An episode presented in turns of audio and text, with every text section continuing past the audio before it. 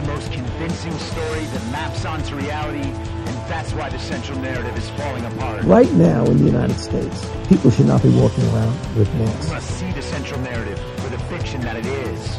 We are Americans. While elections are sometimes messy, this was a secure election. the founders began the fight for human liberty and self-governance, and it's up to us to finish the job. I tell you what, we are in a truth emergency right now. This is the end game.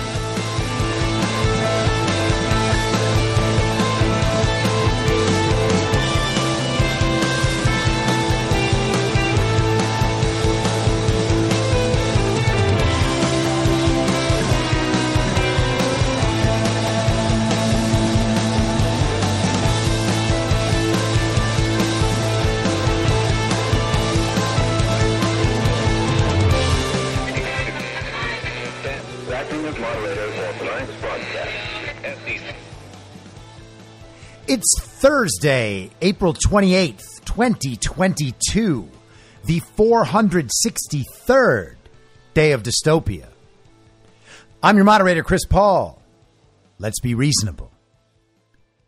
Before we get into more serious subjects, let's just check on the state of things with the enfeebled usurper of the free world, Joe Biden who has now decided to use the weight and power of the United States federal government to seize property and assets from Russian oligarchs because apparently that's what war is now.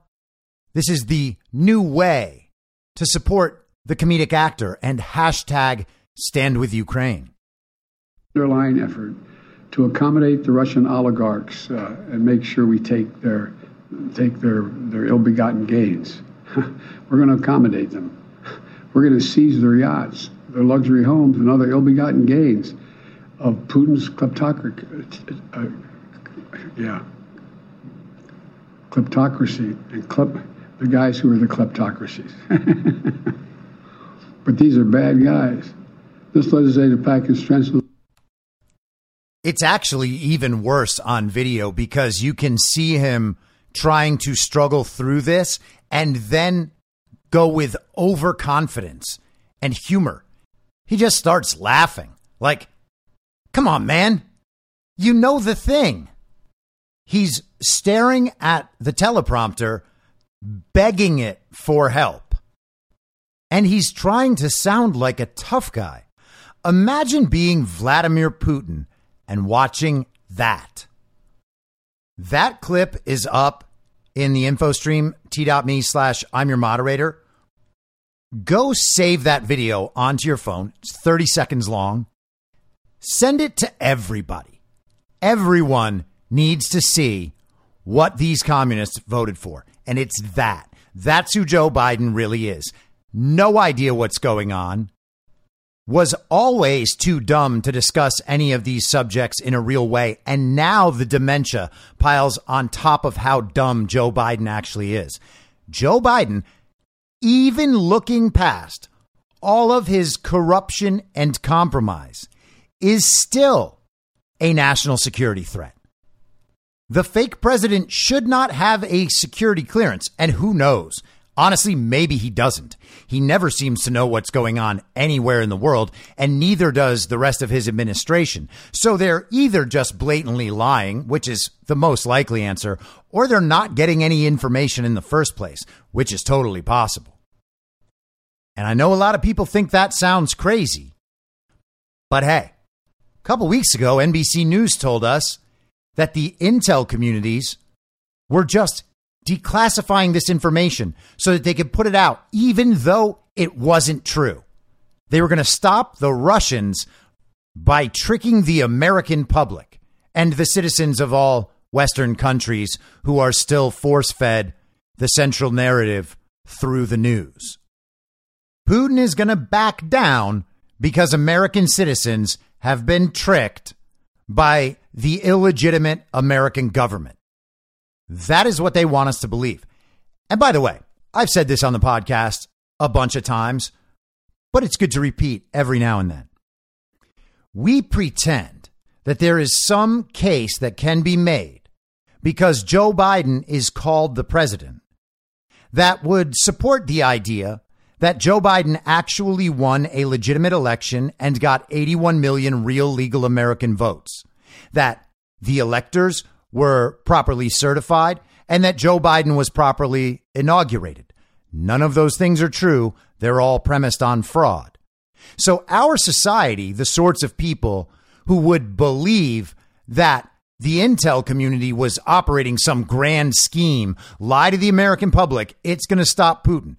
Those kinds of people believe that Joe Biden is a legitimate president. But Vladimir Putin doesn't. Xi Jinping doesn't. The world leaders, all of whom are ostensibly our adversaries, the leaders of these adversarial nations, they don't get their information from NBC News and CNN and the Washington Post and your dumb friends on Instagram. They get real information. They don't have doubts about whether or not Joe Biden actually won the election. They know Joe Biden did not win the American election. We always act like these pieces of information, these critical pieces of information, because they're not fully accepted by the American public, because our friends and family members, our neighbors don't understand all of these things to be true. We act like that's the extent of world knowledge. Well, yeah, we have some doubts about Joe Biden, but as you can see, he's the president, so he must have won, and therefore he must have gotten the 81 million real legal American votes. You can see him there pretending to be president, that means everything else just must be true. It shouldn't be questioned. We've passed that point. Now it doesn't matter. Joe Biden just is the president. Do world leaders believe that? Of course not. It's ridiculous. Now, we were talking about some of the work the U.S. intel community is doing in preparing targets for the quote unquote Ukrainian military, which is really being misdescribed. What we have are Ukrainian neo Nazi militias, military contractors, and mercenaries from around the world, and various parts of foreign military establishments, all aligned with the global communist order. That is who is fighting in Ukraine against the Russian special military operation. So we discussed some of that yesterday. As soon as I put the show up, within an hour, the Daily Mail dropped another article. U.S. spies have been helping Ukraine military with intelligence to track Russian movements in the country, where at least eight of Putin's generals have died. U.S. spies have been helping Ukraine's military with intelligence about the movements of its Kremlin invaders, and at least eight generals have been killed. Officials revealed to NBC News on Tuesday that American intelligence played a crucial role in the country's successful campaign so far and have helped the Ukrainian government by repeatedly flagging the time and location of Putin's planned strikes.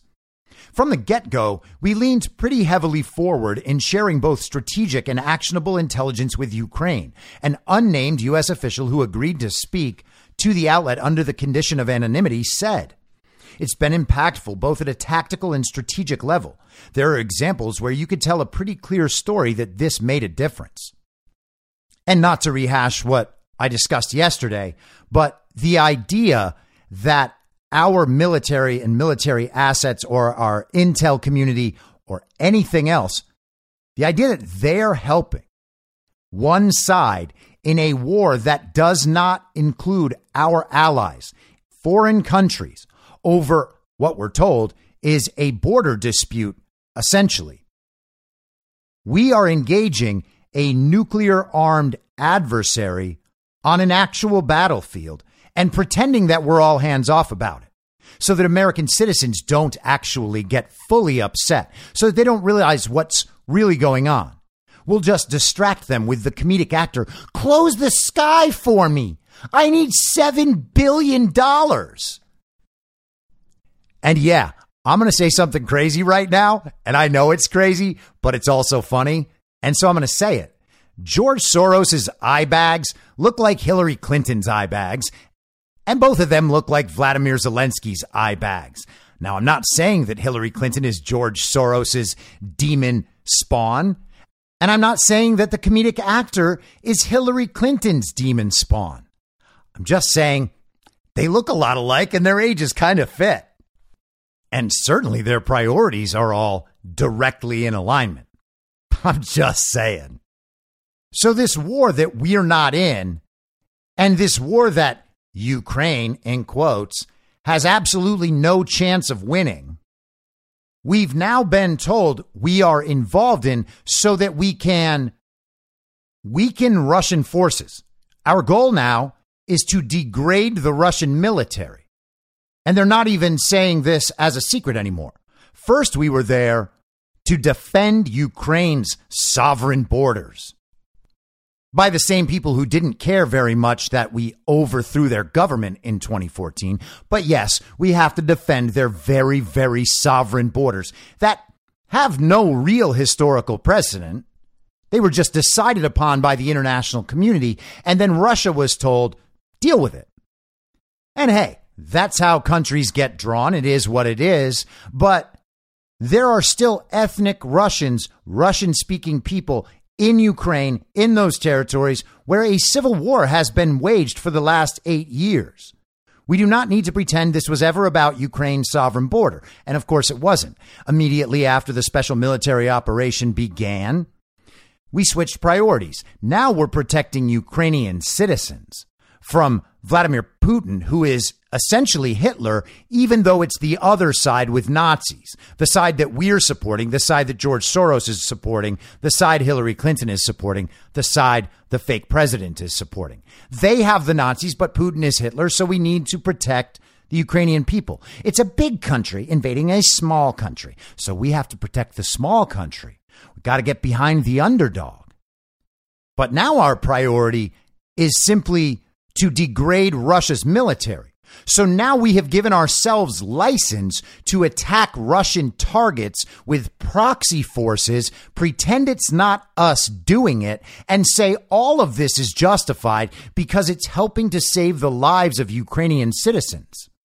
And even just accepting that ridiculous premise, not that they've brought that to the American people and asked them if that's something they support, it is very clear by the polling they do not only 6% of Americans list Ukraine as their number one priority.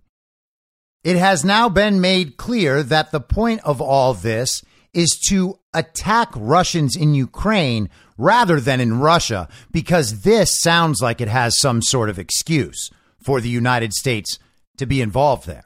And it doesn't. They're not there saving Ukrainian citizens. Ukrainian Nazis are more of a threat to Ukrainian citizens than the Russians are and nothing could be more obvious. But back to the article. A former senior intelligence official also told NBC News of the de facto alliance. There's been a lot of real time intelligence sharing in terms of things that could be used for specific targeting of Russian forces. The ex official revealed that much of the funneled information consists of commercial satellite images, but a lot of other intelligence about, for example, where certain types of Russian units are active. On Tuesday, an analysis by independent Russian outlet Mediazona revealed that 317 officers of junior lieutenant rank and above have been killed in Putin's so far failed invasion. In a little over two months of fighting, at least eight generals have been killed.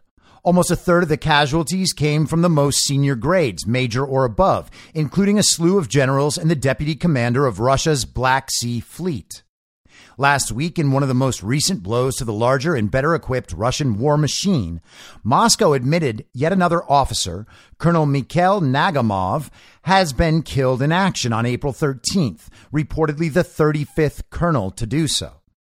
His death was announced just hours after the death of Alexander Cherva, the captain of the Caesar Kunikov tank landing ship, which was blown up by a Ukrainian airstrike in the port of Berdyansk. Major General Vladimir Frolov, meanwhile, the deputy commander of the 8th Combined Arms Army and one of Putin's most senior officers, was also killed earlier this month, the eighth general to die in conflict.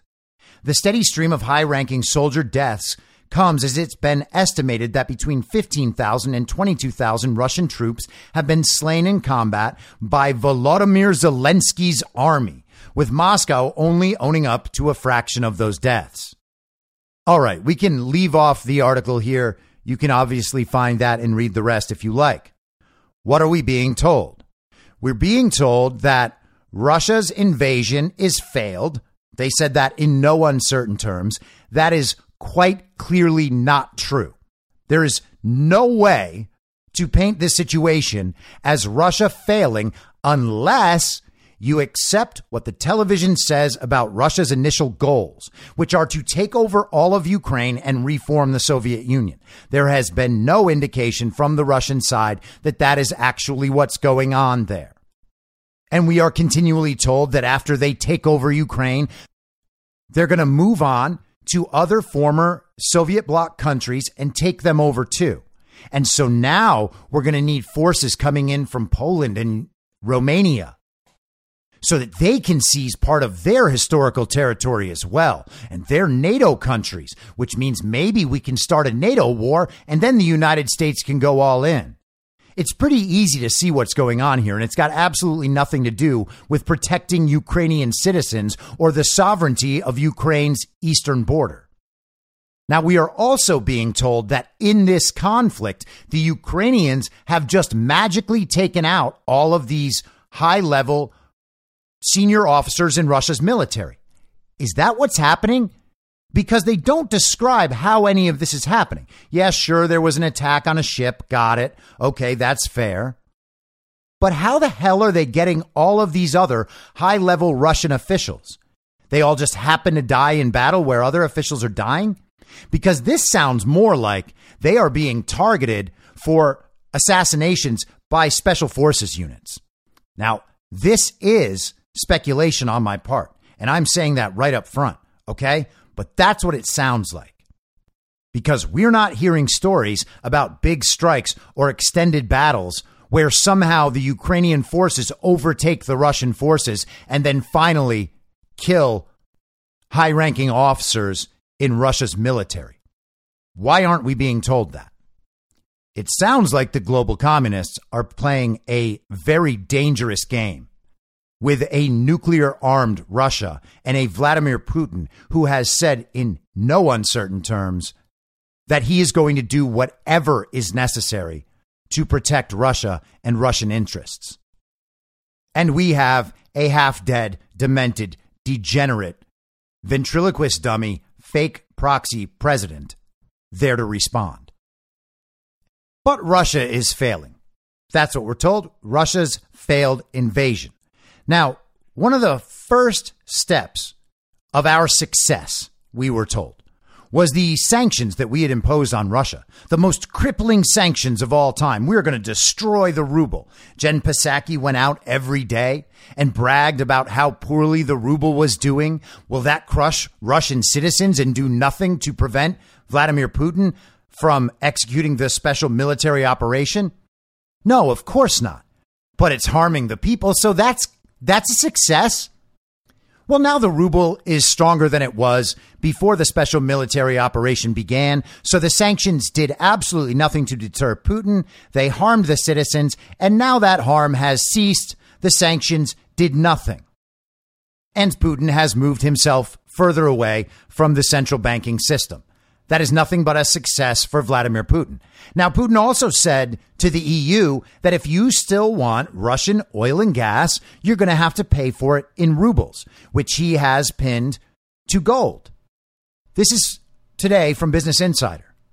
These top European energy companies are set to pay for Russian gas in rubles to meet Putin's demands despite EU warnings. Are they just warnings? No. They're EU sanctions, and companies in the EU don't care. They're going to buy the gas in rubles anyway because the sanctions are nonsense. Companies in Germany, Austria, Hungary, and Slovakia are set to meet the Kremlin's demand that natural customers register for a new payment mechanism that facilitates ruble payments, the Financial Times reported. Despite warnings from the European Union that such payments would violate sanctions, distributors in the four EU nations are preparing to register with Gazprom Bank in Switzerland, sources told the Financial Times, to meet the ruble payment requirement. Two of the largest importers of Russian gas are said to be participating Dusseldorf based Uniper and Vienna based OMV. And by the end of May, Italy's Eni may sign up for the ruble payments as well, though it is considering its options, according to the FT. On Wednesday, Bloomberg reported four European natural gas buyers have already paid Russia in rubles for supplies, though it didn't mention which ones. Putin threatened last month to cut off gas supplies to nations that did not pay in rubles. On Wednesday, Russia halted attempts to Poland and Bulgaria, triggering a 28% surge in European gas prices. Gazprom said the stoppage occurred because the two nations didn't offer payment in rubles. For nations complying with the new ruble payment scheme, they must pay Gazprom Bank in euro denominated deposits, which the firm would then convert to rubles in a second account opened in their name. Earlier this week, however, Gazprom Bank rejected a ruble payment from a trading firm Germany had seized from Moscow. Despite widespread condemnation of Russia's war on Ukraine, Europe remains heavily dependent on Russia's energy. What about any of this sounds like a win for Ukraine, for the global communists, for the international community, and for the fake president? None of it is a win in any way. The only way they describe it as a win is intentionally misstating what Vladimir Putin's goals are. They told us that Putin was going to sack Kiev on the first weekend. That was the end of February. Two months ago, they told us Putin was going to sack Kiev. And Putin hasn't tried to sack Kiev. Not once. They didn't repel the invasion. He just wasn't doing it. These people are just lying or just stupid. It could be either. It's probably both.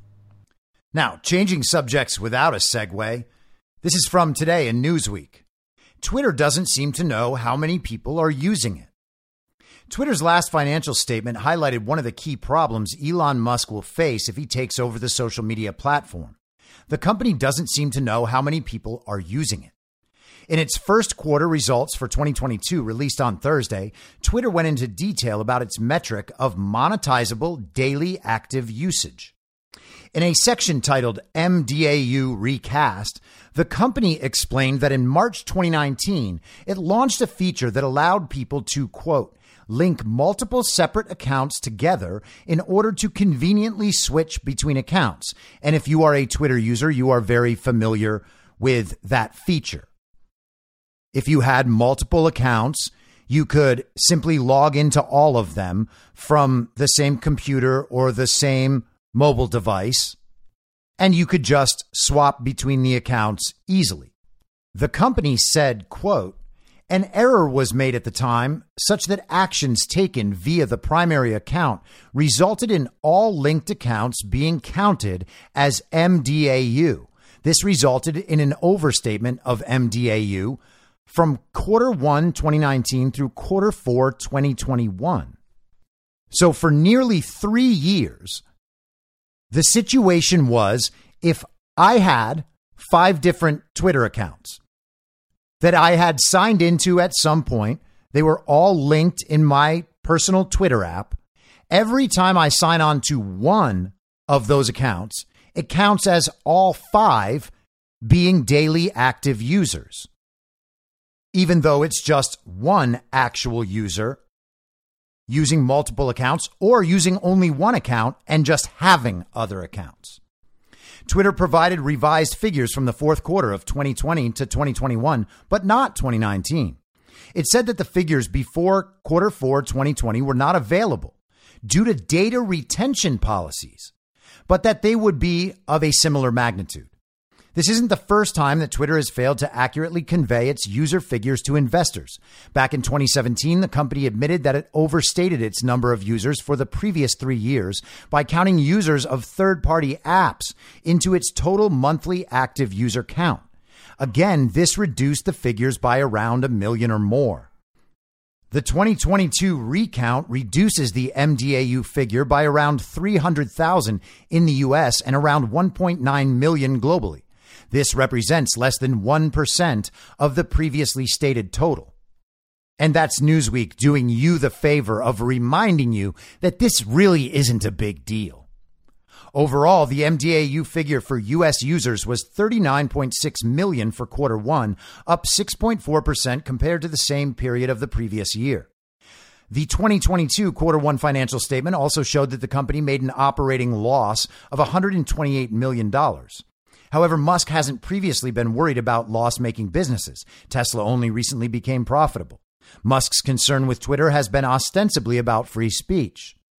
His interest in Twitter has caused a huge uproar among his critics, as well as being welcomed by various prominent figures who have returned to the platform, such as Tucker Carlson. Truckers for Freedom, which was banned from Twitter, reopened its account earlier this week.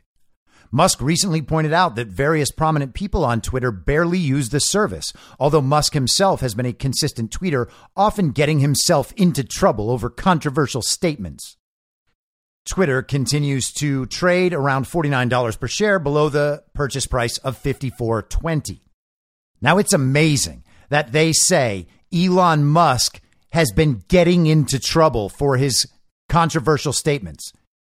Isn't that an unbelievable way to describe something about the real world?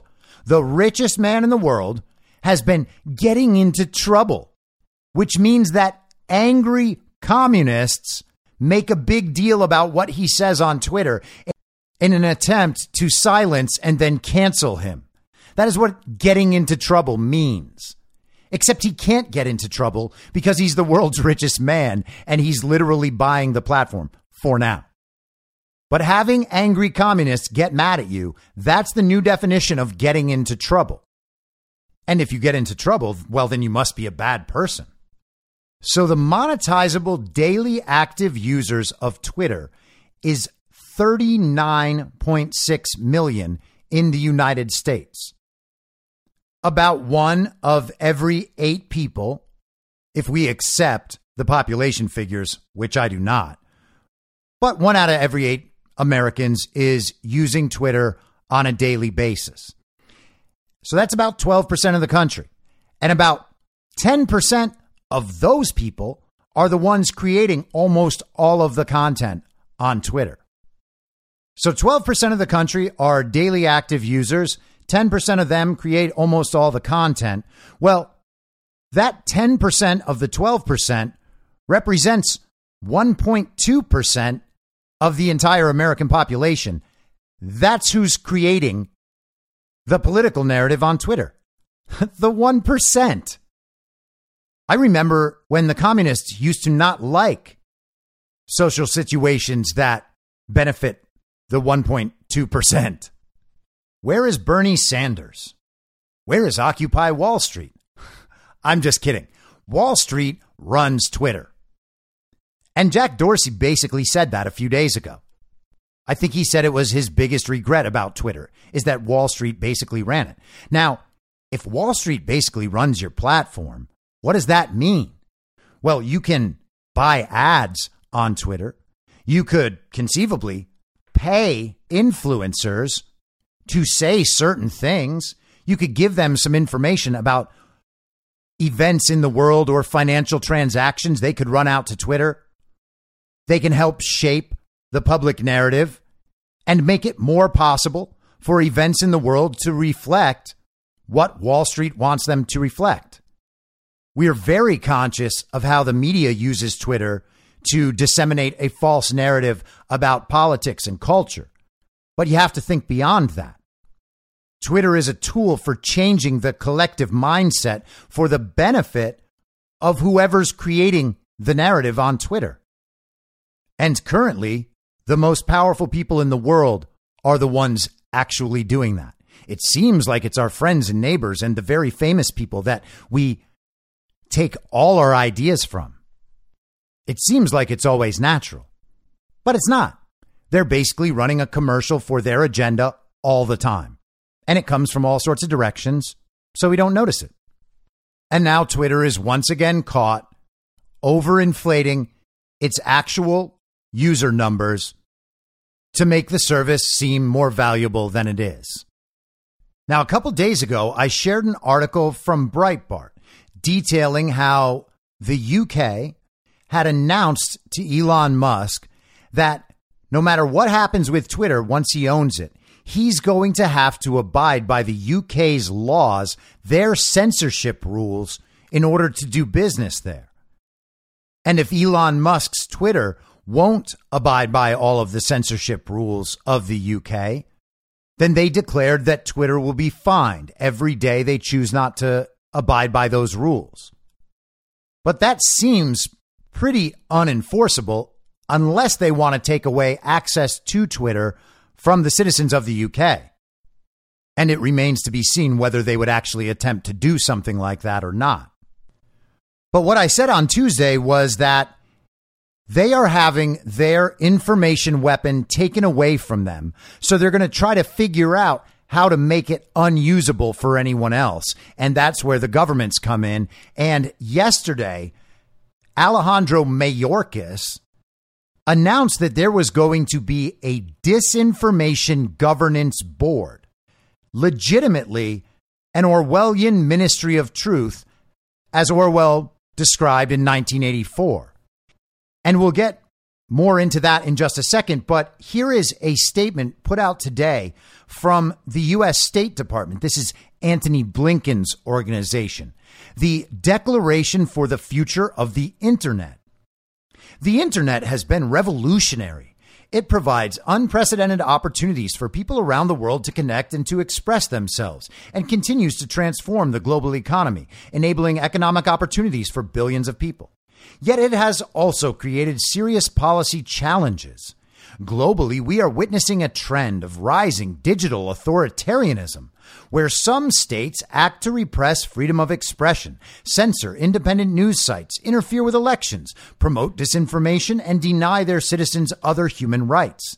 At the same time, millions of people still face barriers to access and cybersecurity risks, and threats undermine the trust and reliability of networks.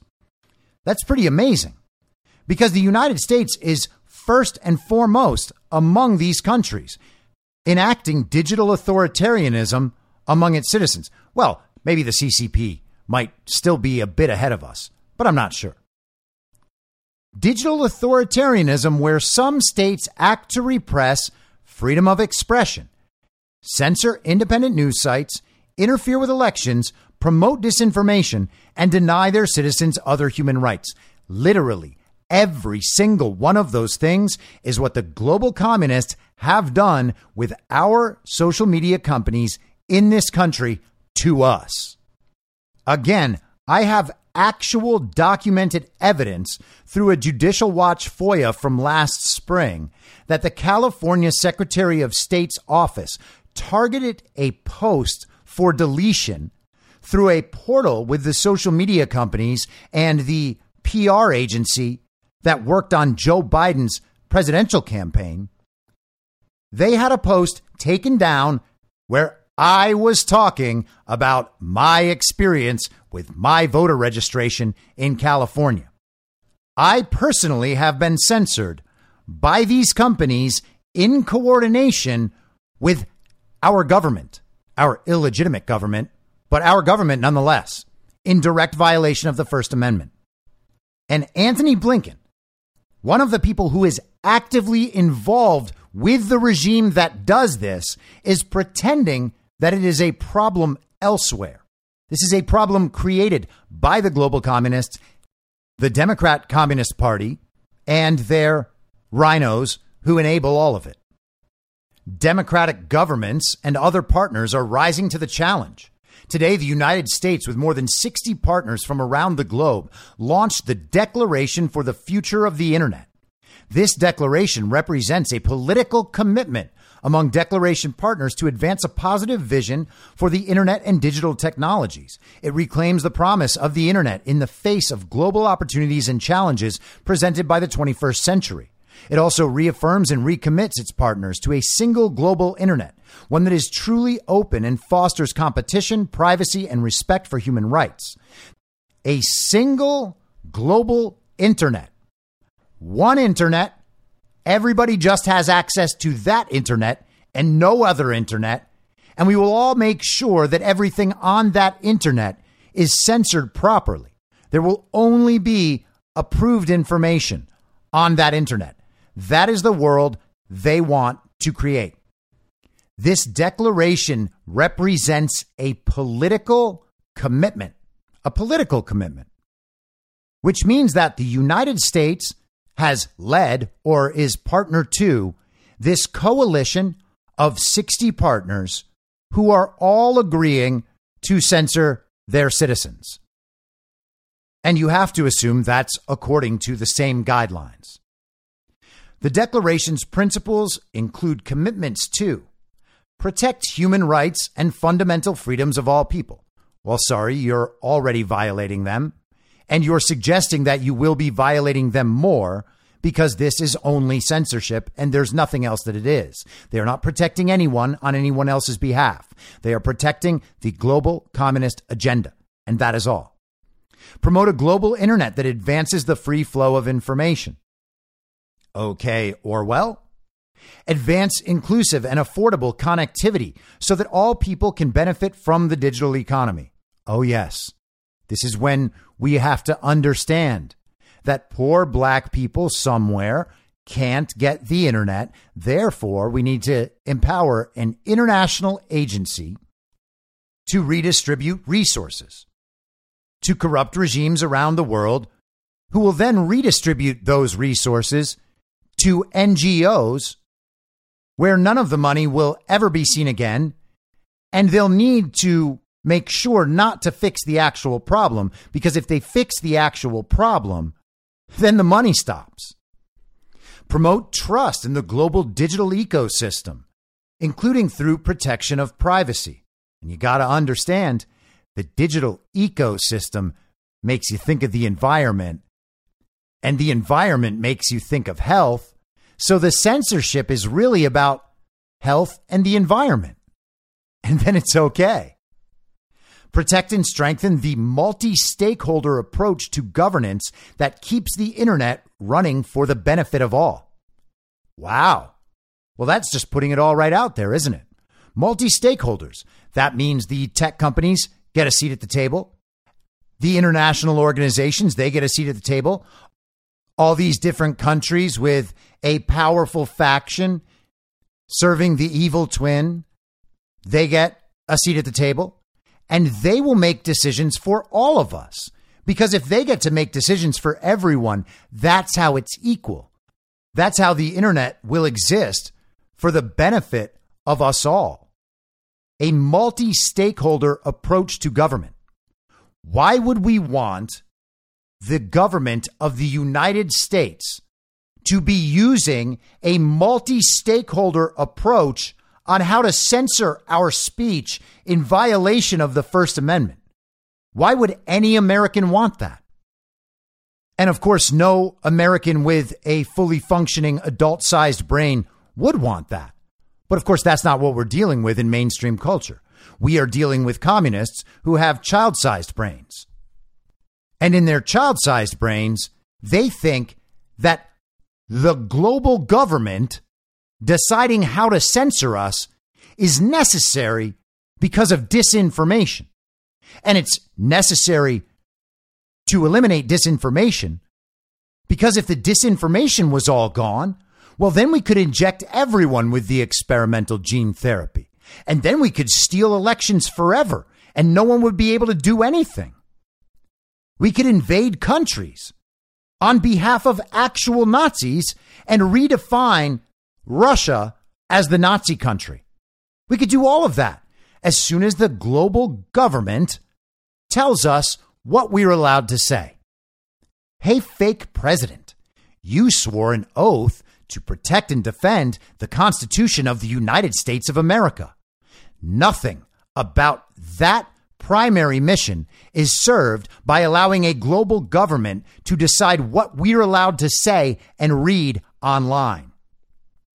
In signing this declaration, the United States and its partners will work together to promote this vision and its principles globally while respecting each other's regulatory autonomy within our own jurisdictions and in accordance with our respective domestic laws and international legal obligations. Oh, what a bump in the road that will be. You can imagine hearing the corrupt invalids in the Biden administration telling us well, we need to bring our speech standards into alignment with the global community. It's 2022 after all. And they'll describe it that way to make the United States seem somehow backward. Free speech is part of a bygone era. That is what they would like us to believe. We've discovered, we've discovered that the health of the public conversation really does need to take precedence over what people believe are their freedoms. That's the same logic we were told about wearing masks that don't work. Over the last year, the United States has worked with partners from all over the world, including civil society, industry, academia, and other stakeholders, to reaffirm the vision of an open, free, global, interoperable, reliable, and secure internet and reverse negative trends in this regard. Under this vision, people everywhere will benefit from an internet that is unified, unfragmented, facilitates global communications and commerce, and supports freedom, innovation, education, and trust. And at the bottom of this press release, they list the countries, which I will actually go through because I think it's worth it to know where the evil twins power of that faction actually exists around the world. But below that, they have an open call for participation. Hey, get on board, guys. The declaration remains open to all governments or relevant authorities willing to commit and implement its vision and principles. Contact the nearest U.S. embassy, mission, or representative to learn more. And here we go. Here's the list of countries whose evil twin faction is willing and happy to sign their citizenries up for global governance, deciding what they're allowed to say. Albania, Andorra, Argentina, Australia, Austria, Belgium, Bulgaria, Cabo Verde. No one even knew that was a country. Canada, Colombia, Costa Rica, Croatia, Cyprus, Czech Republic, Denmark, Dominican Republic, Estonia, the European Commission, Finland, France, Georgia, Germany, Greece, Hungary, Iceland, Ireland, Israel, Italy, Jamaica, Japan, Kenya, Kosovo, Latvia, Lithuania, Luxembourg, Maldives, Malta, Marshall Islands, Micronesia, Moldova, Montenegro, Netherlands, New Zealand, Niger, North Macedonia, Palau, Peru, Poland, Portugal, Romania, Senegal, Serbia, Slovakia, Slovenia, Spain, Sweden, Taiwan, Trinidad and Tobago, the United Kingdom, Ukraine, and Uruguay. So, hey, commies, good luck with that. Let's see how it goes. So let's go to the Washington Times. This is today. DHS created disinformation governance team to police election misinformation. The Department of Homeland Security has created a disinformation board led by a woman who has criticized First Amendment rights and dismissed troubling reports of Hunter Biden's laptop as a Trump campaign ploy. Nina Jankowicz has been on the job for a couple of months, but Homeland Security Secretary Alejandro Mayorkas only revealed the disinformation board's existence this week in testimony to Congress when prodded about what his department is doing to help minority communities combat election disinformation. Isn't that amazing? The government, led by the fake president Joe Biden, who was mentored by a Grand Kleagle and exalted cyclops of the KKK, Robert Byrd. That was his political mentor in the Senate for over 30 years. Joe Biden gave the eulogy at Byrd's funeral.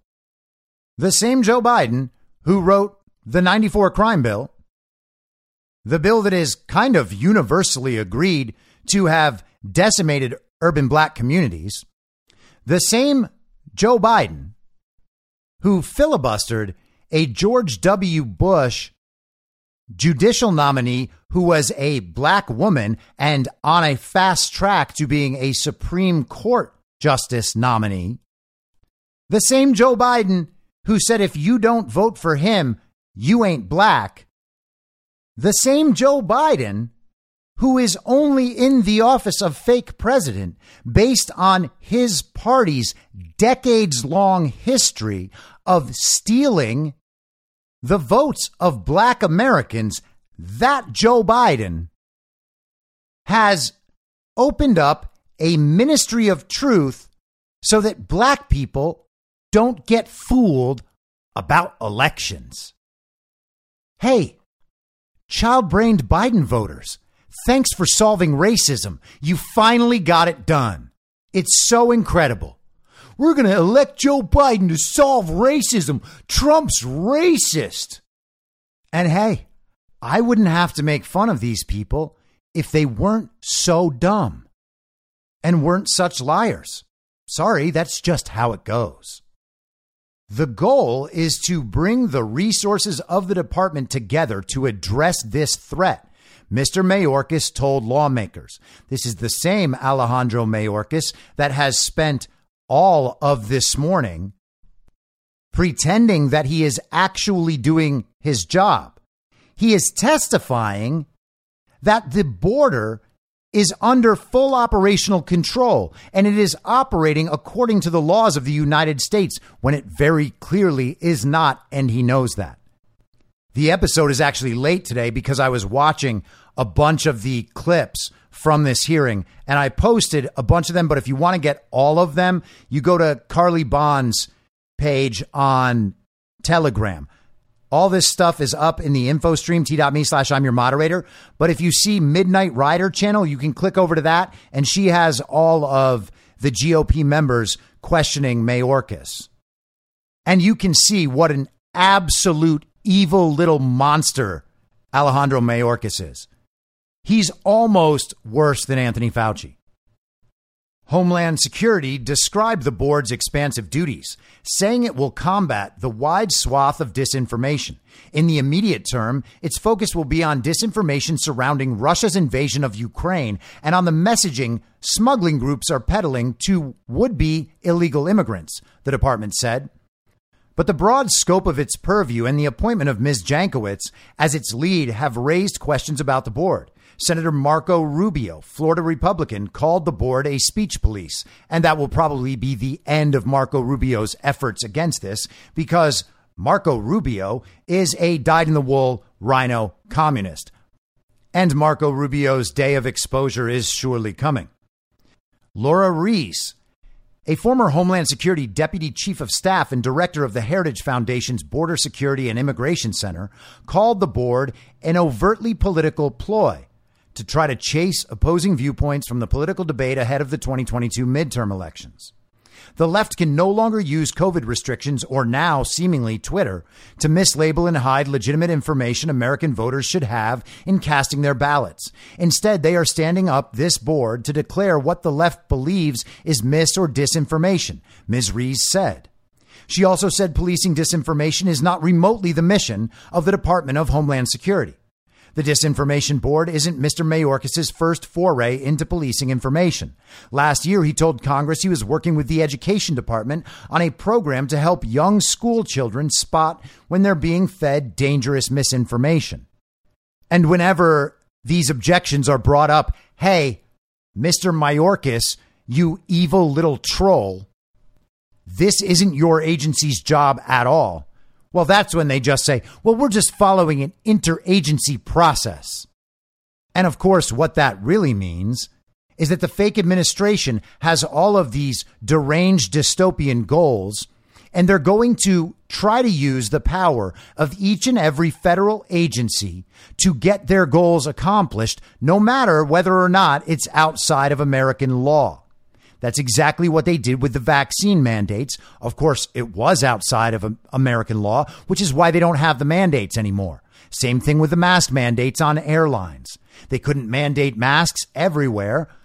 So they used the power of the Federal Aviation Administration to enforce a control guidance that was ostensibly, but not actually, about health.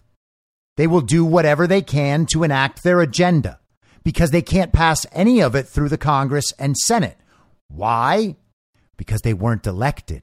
And the people don't support any of that. They don't care. They'll do it even if it's illegal because they know they can affect the desired outcome before the courts stop them. In his testimony, Mr. Mayorkas said the new board was being led by Robert Silvers, Undersecretary for Policy, and Jennifer Daskal, Principal Deputy General Counsel at Homeland Security. Homeland Security then revealed it was being led by Ms. Jankowicz, and Mr. Silvers and Ms. Daskal were co chairs. Strange that Mayorkas didn't say that in his testimony right up front. He was asked about it today, and he admitted that she was the executive director of the Disinformation Governance Board. Ms. Jankowicz has been a fellow at the Wilson Center working on Russian propaganda efforts. She has also been an advisor to Ukraine. And by the way, today Joe Biden asked for $33 billion more for Ukraine. $33 billion more. And they also announced that some of that money will go to combating Russian disinformation and propaganda. And the only way to combat things that they call disinformation is to censor them and to propagandize themselves. And they have propagandized themselves and they have admitted it. That is what it is when the intel community is putting out declassified information to the American public that isn't true. It doesn't matter whether or not they later say, oh, yeah, well, we just told you all that stuff because we thought it would get Russia to stop doing the stuff they're doing. Nope, it's just hardcore propaganda. In 2020, as explosive reports of President Biden's son's laptop roiled the presidential campaign, Ms. Jankowicz told the New York Daily News she thought it was disinformation spread by the Trump campaign. New reporting by a number of news organizations has since substantiated the authenticity of the laptop, which was first reported by the New York Post. And just to be clear, and Washington Times should have been more clear, there was never any point where Hunter Biden's laptop was actually Russian disinformation. And there was no point where there was any evidence that Hunter Biden's laptop was Russian disinformation. Hunter Biden's laptop was not just recently authenticated. Hunter Biden's laptop has been real the entire time, and people knew it. They had vetted it before that story ever came out. The only thing anyone cites to even make the claim that Hunter Biden's laptop was Russian disinformation is a letter from 50 former intelligence officials, all of whom are career liars, and all of whom continue to lie to the American public on behalf of the global communists. Ms. Jankowicz has just published How to Be a Woman Online, a book about facing internet abuse and harassment. She detailed some of the unsettling and creepy messages she has received since she has become a public figure making television appearances. Oh gosh, how does she get through it? Ms. Jankowicz, a prolific tweeter, confirmed her position in a post Wednesday, insisting that she isn't a threat to robust speech and that a key reason the board was created was to protect free speech, privacy, civil rights, and civil liberties. She made that declaration after posting her official photo, which she told Twitter users she did to grab your attention. And if you want to know more about Ms. Jankowicz, there's a great article from Natalie Winters in the National Pulse today. The headline is Ministry of Truth, Joe Biden's new disinformation board director, is a Ukrainian government advisor who was pleased by the censorship of Hunter Biden's hard drive. I would recommend this article to everyone. I'm going to share some of it with you just from the end. Jankowicz has singled out stories about Joe Biden and his son's ties to Ukrainian energy company Burisma, claiming that malign actors like Russia are relying on an increased use of information laundering to deliver foreign disinformation. Perhaps the most well known example of information laundering, and one that this committee knows intimately, is the nexus of conspiracy theories related to Ukraine and Vice President Joe Biden.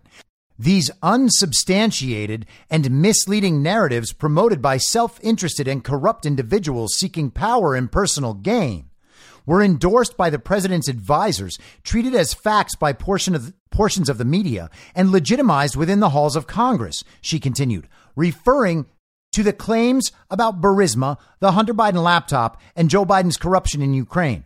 All of this was just an exploitation scheme. The claims were unsubstantiated, which now just means that the communists say, hey, you're not allowed to know that. Let's cast some doubt on that.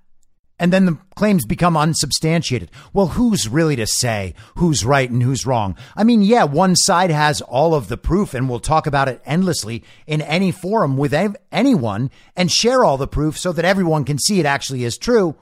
But the other side, well, they have the television.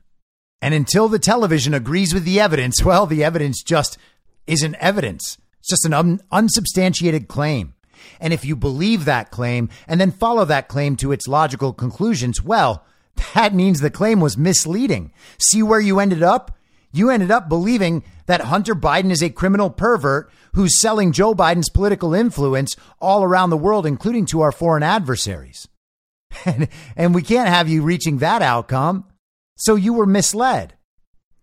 Individuals that serve as sources for these theories have since been discredited sanctioned, and revealed to have active connections to Russian intelligence services, despite not providing the identities of any such sources.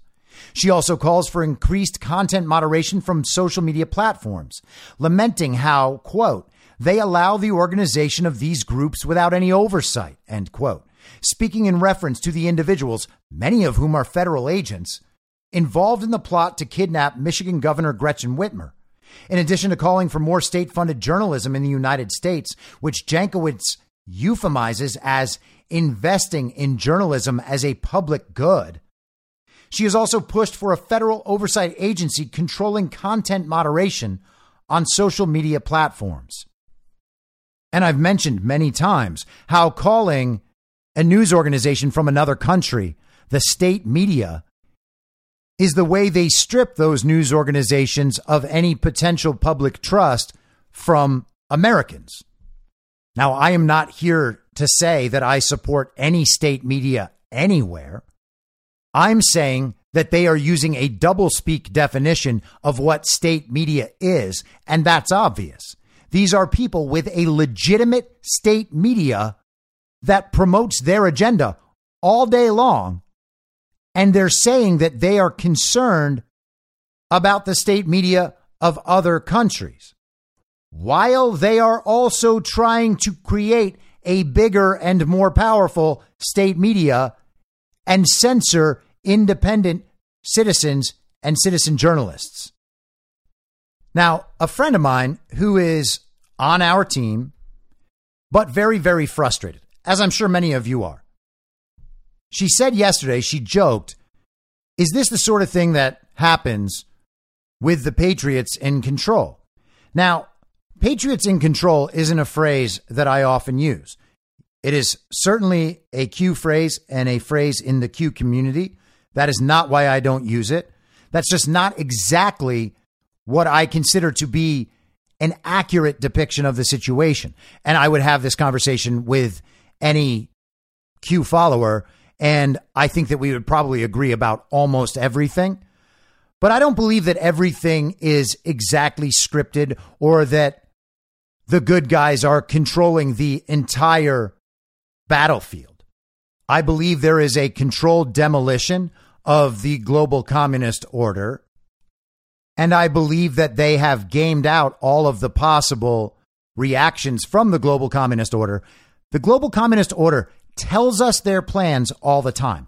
All you have to do to respond to that is create plans that counter their plans. They tell us their plans. It's not hard to see what they're going to do. And they have no choice but to tell us our plans because they need to get the public to believe everything they're saying because they know that normal people would never accept any of the stuff they're doing. So all of that can be countered and countered effectively. I also don't think that the global communists are in control of the narrative any longer, or else their poll numbers would be rising. People would be agreeing with their plans rather than being repulsed by them. And I also do not believe that they are in control of the timeline. Their timeline has been sped up. if by nothing else than the fact that Donald Trump was in office for four years, thwarting all of their plans to the extent he could. So, however much power still remains in the global communist order, it's not as much as they planned. Again, these are plans that span years or decades. When things go wrong, they can't just flip everything around and adapt. Their plans have to work more or less as written, and it all requires the public to go along. It's failed over and over and over again.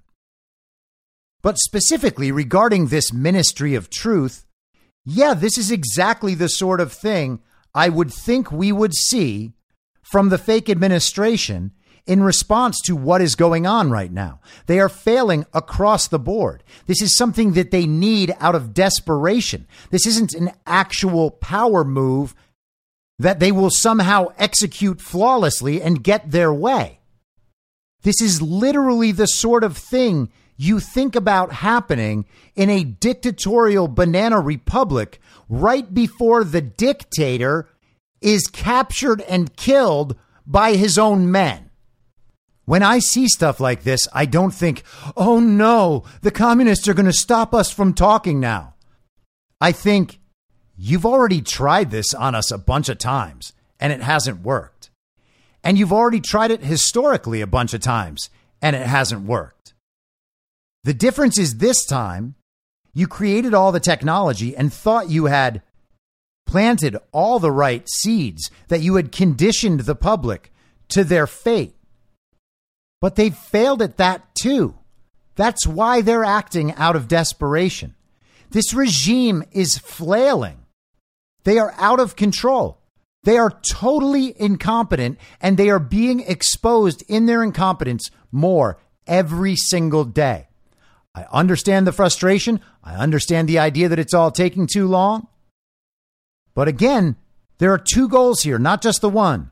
Everybody wants to see arrests. Everybody wants to see Joe Biden taken out of office and Trump put back in. But those are only events. The number one priority is the awakening. People learning what has happened and what has been done to them so that they seize back the power and never let it go. And they pass these lessons onto the generations to follow so that none of them ever allow this to happen again either. We're not just going to let the Nazis move to some other part of the world as they did after World War II. We all have this image that the Nazis were defeated and then they just disappeared. That's not what happened. The global communists just moved them to America and Argentina and other parts of South America. We brought them into our own agencies, into NASA, because we said the science was so important. Oh, yeah. I mean, sure, the Nazis are bad, but we need them to build rockets. Don't you understand science? There's no going back to sleep. There's no being coaxed back into believing the central narrative. It's over. More people are leaving it every day. These lessons must be passed down through the generations. This job has to be finished. And it has to be finished without causing a civil war in America which is why they didn't finish it last January. And if that answer doesn't work for you, I don't know what to tell you. I really don't. Would American life have been more comfortable for the last 15 or 16 months? Hey, maybe, maybe in certain instances, maybe, but probably not.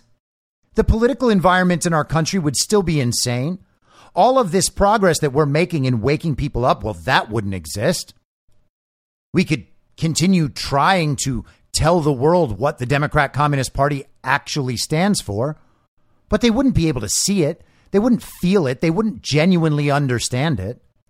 And if some upsetting situation had happened, if the military kept Donald Trump in office, for instance, which by rights they absolutely could have done, okay? By rights, they absolutely could have done that. And Donald Trump knows it, and the military knows it. Donald Trump has no doubts about the election being stolen. They tracked the damn thing. They know the election was stolen. Does Donald Trump seem like the kind of guy who would walk away and just feed America to the communists and wolves? I don't think so. You might think so. And if that's what you think, then you don't agree with me. And that's fine. But doing that would have almost definitely triggered a civil war. And you can know for a fact that the international community would have announced that America is under a coup. Maybe we need UN peacekeeping forces.